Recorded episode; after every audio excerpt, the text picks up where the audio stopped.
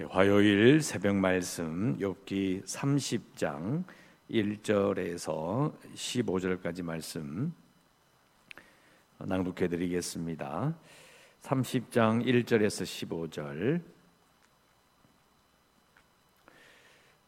1절 말씀입니다. 그러나 이제는 나보다 젊은 자들이 나를 비웃는구나.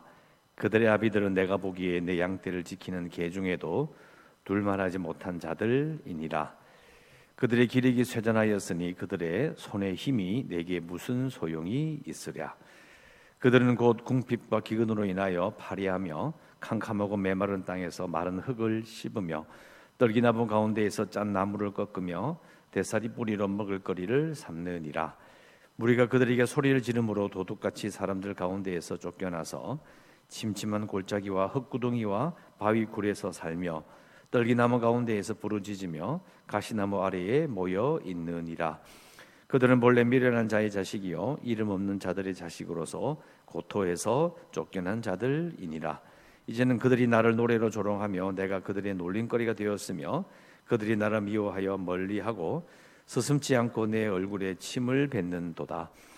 이는 하나님이 내 활 시위를 늘어지게 하시고 나를 곤고하게 하심으로 무리가 내 앞에서 굴레를 벗었음이니라. 그들이 내 오른쪽에서 일어나 내 발에 덫을 놓으며 나를 대적하여 길을 에워싸며 그들이 내 길을 헐고 내 재앙을 재촉하는데도 도울 자가 없구나. 그들은 성을 파괴하고 그 파괴한 가운데로 모일려 드는 것 같이 내게로 달려드니 순식간에 공포가 나를 에워싸고 그들이 내 품위를 바람같이 날려버리니 나의 구원은 구름같이 지나가 버렸구나. 아멘. 예, 오늘 어, 읽은 말씀 어제 새벽에 말씀드린 것처럼 29장에는 어, 아주 길게 욥이 어, 누렸던 영광에 대해서 기록하고 있었습니다. 그래서 제가 어제 말씀드린 것처럼 하나님과의 관계가 정말 좋은 상태에서 또 계속해서 공의롭게 그리고 자유롭게 산 신실한 욥의 그 영광과 그 복을 우리가 눈으로 확인해 보았습니다. 정말 신자로서 신앙생활 할 때에 정말 귀감이 되는 귀한 본보기가 되는 거죠. 야 정말 엽처럼 29장에 나오는 내용대로 어, 신앙생활을 하면 그 얼마나 좋겠는가 그런 생각을 할 정도로 참 좋은 본보기를 이제 보았고 또 그렇게 살았는데 오늘 읽게 되는 말씀은 이제 욥의 현재 상황을 말하는 겁니다. 1절에 나오는 것처럼 그러나 이제는 나보다 젊은 자들이 나를 비웃는다. 젊은 자보다 젊은 자라보다라는 이 말이 어, 이제 그 당시는 고대에는 더 나이가 누가 연장자라는 것이 정말 중요했고 어, 욥이 누렸던 그 지위를 봤을 때는 어, 욥의 욥보다 젊은 자들이 비운다라는 것은 정말 기가 막힌 상황이 어, 되는 것이죠. 그러면서 그들의 아비는 하면서 그들의 아비가 누구냐라는 내용이 에, 바로 8절까지 계속 나옵니다. 정말 하찮은 삶을 산 자들이었다. 이 사람들 왜 기록할까요? 그 이유는 어, 돌보아 주었기 때문이에요. 돌봐주지 않고 원래 상관이 없는 사람들이었다면 이걸 말하지 않습니다. 욥은 자비를 베풀고 가난한 자들에게 좋은 것을 주고 옷을 주며 그들이 살아갈 수도 도왔던 그 사람들. 그게 바로 오늘 1절부터 8절까지 나오는 이 사람들인 겁니다. 어, 우리는 지금 뭐 그래도 뭐 어, 장로님들의 나 드신 분 이야기 들어보면 한 40년 전과 지금은 우리나라는 완전히 다르거든요. 정말 많이 잘 살게 되었기 때문에 옛날에 그 우리가 잘 못 살 때를 잘 잊어버린다라는 말씀을 들어본 적이 있는데 가만 생각해 보면 뭐 50, 60년 전만 해도 가만 생각해 보면 어, 가난한 사람들 많았거든요. 어, 뭐 심지어는 93년도 제가 서울에 와서 방을 구할 때만 해도요. 야, 그 서울도 마찬가지입니다. 조금만 가는 동네 가보면 오래된 동네, 개발되지 않은 동네에 가보면 이 하수구가 흘러가는데 거기다가 하수구를 이렇게 덮어가지고요. 한 자기가 잘 만한 곳을 덮어서 거기다가 집을 짓고 사는 사람들을 본 적이 있어요. 거기서 그래 그도 거기도 그걸 이렇게 전세를 내주더라고요. 기가 막힌 그런 곳을 제가 본 적이 있습니다. 가만 생각해 보면 요즘도 그런데 욥이 살았던 이 시대는 어땠을까? 이래야 이제 감이 오는 거예요.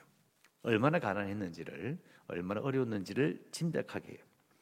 그리고 심지어는 이렇게 말하는 거죠. 1절에 나오는 것처럼 양떼를 지키는 개 중에도 둘러나지 못한 자들이다.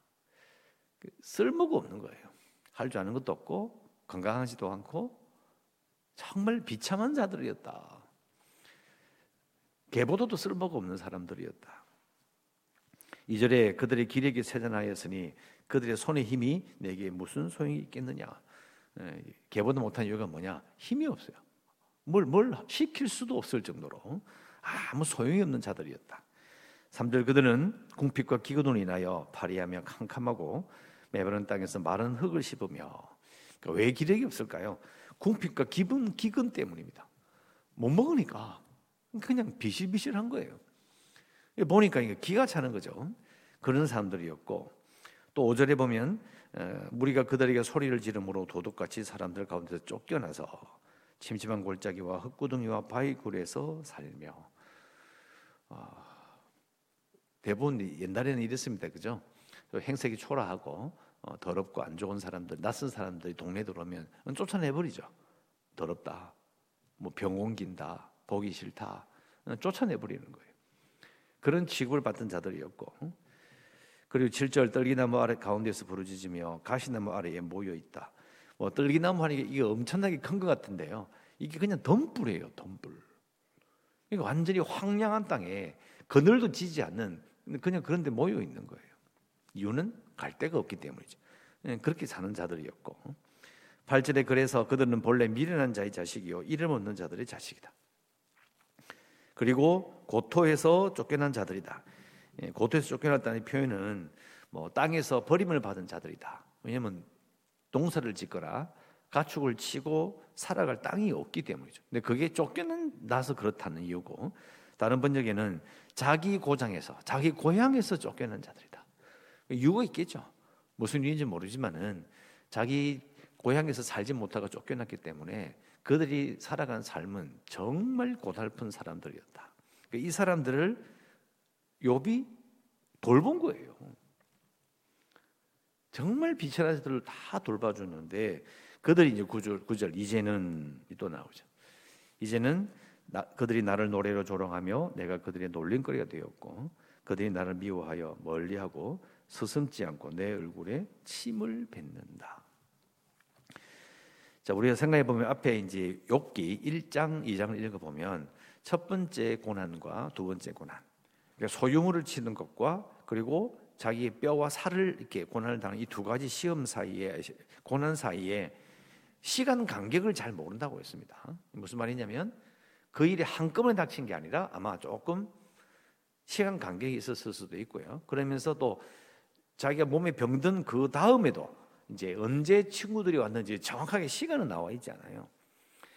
아마 이, 이 상황을 읽어보면 이 1절부터 10절까지 내용을 읽어보면 처음에 망했을 때는 아마 이런 일이 벌어지지 않았을 수 있어요. 다들 은혜를 입었으니까 아이고 어쩌나 이상했죠. 그런데 몸에 병까지 들게 되니까 이제는 문제가 달라지는 거죠. 사람들이 말하기 시작했을 거예요. 저 봐라, 저 봐라. 우리가 모르는 사이에 엄청난 죄를 지었구나. 안 그러면 저럴 리가 있나? 당연히 오해할 수 있죠. 그리고 쉽게 비난하고. 분위기가 바뀌면서 욥은 친구들이 오기 전까지 아마 이런 일들을 겪었던 것입니다. 그 일을 이제 정리하면서 욥이 말하는 것은 11절 이는 하나님이 내 활시위를 늘어지게 하시고 나를 곤고하게 하심으로 무리가 내 앞에서 굴레를 벗었습니다.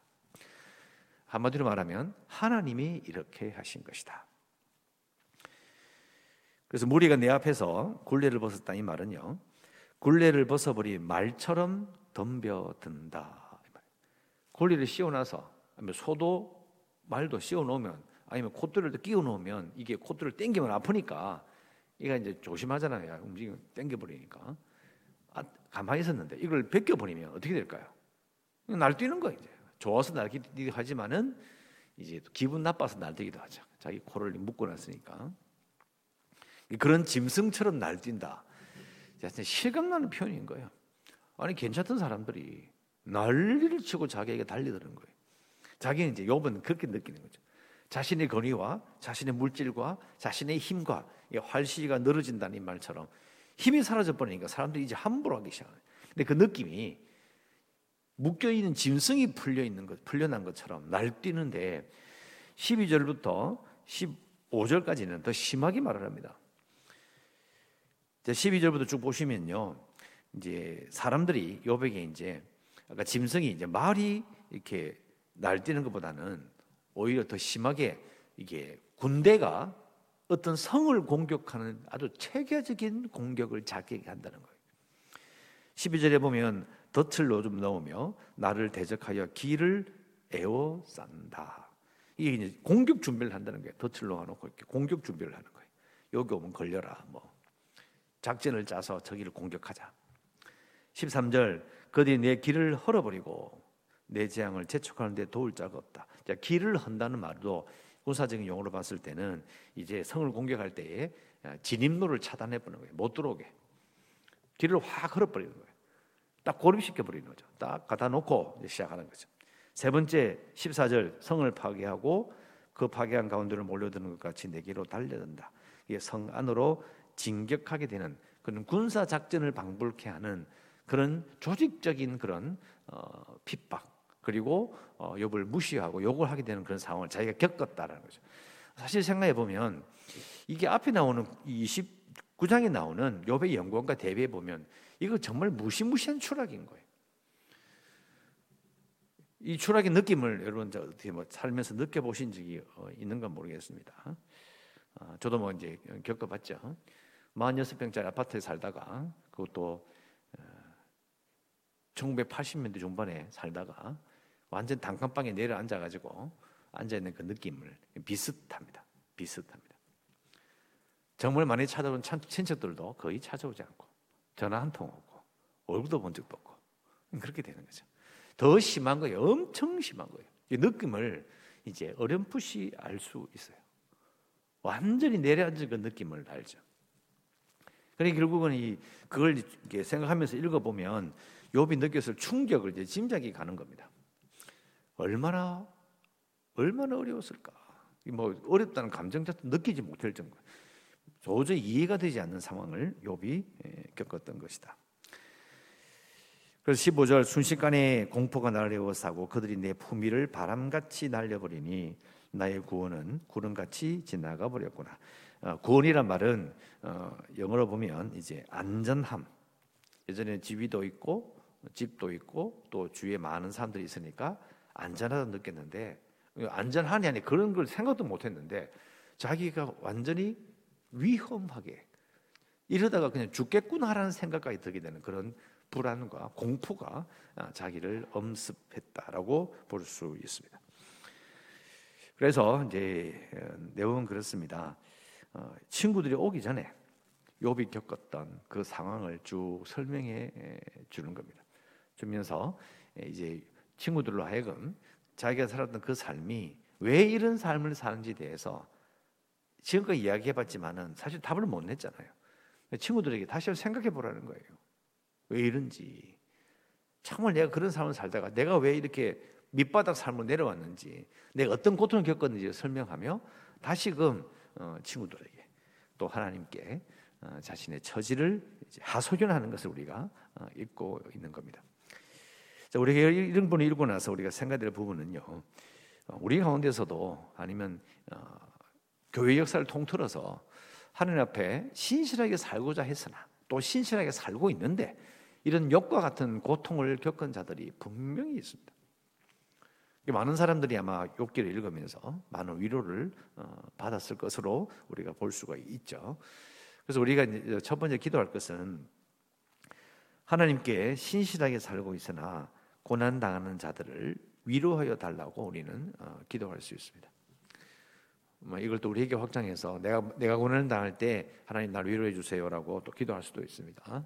근데 그렇다고 일부러 고난을 당할 수는 없는 것이고 일단은 하나님께 신실하게 살고 있으나 고난 당하는 자들 위해서 어, 하나님께서 위로해 달라고 어, 기도하셨으면 어, 좋겠습니다. 기도해 주시고 계속 기도한 대로 또 교회를 위해서도 기도하시고 그리고 재개발 오늘도 뭐 재개발 위원회 재개발 조합에서 이제 뭐 공문이 오고 어, 저 아침 보니까 와 어, 오늘 이제 올 거예요. 온다고 통보가 왔는데 그게 주고 받으면서 계속 협상을 하는 것이 어, 참 더디고 참 쉽지 않습니다. 위에서도 기도해 주시고 그리고 위드 코로나 진행되고 있는데 서울 쪽에는 병상이 얼마 남지 않아서 참 어려움을 겪고 있다고 합니다. 그래서 하여튼 위드 코로나 잘 진행될 수 있도록 기도해 주시고요. 연약한 성도들과 주일학교 아이들 또 선교지를 위해서 기도하시고 오늘도 날씨가 많이 추워졌는데 건강도 조심하시고 하나님의 은혜 가운데 오늘 하루를 살아가시기를 주의 이름으로 축원합니다. 기도하겠습니다. 하나님 감사합니다. 욥이 겪었던 어, 이것을 읽어보며 저 우리의 삶이 참 욕과 같은 이 고난을 겪지 않아서 정말 감사합니다. 하지만 이 땅에서 신실하게 살, 살고 있으나 고난 당하는 자들이 그런 신자들이 분명히 있을 것입니다. 주님 그들 위로하여 주시고 또 회복시켜 주시기를 또 간절히 소원합니다.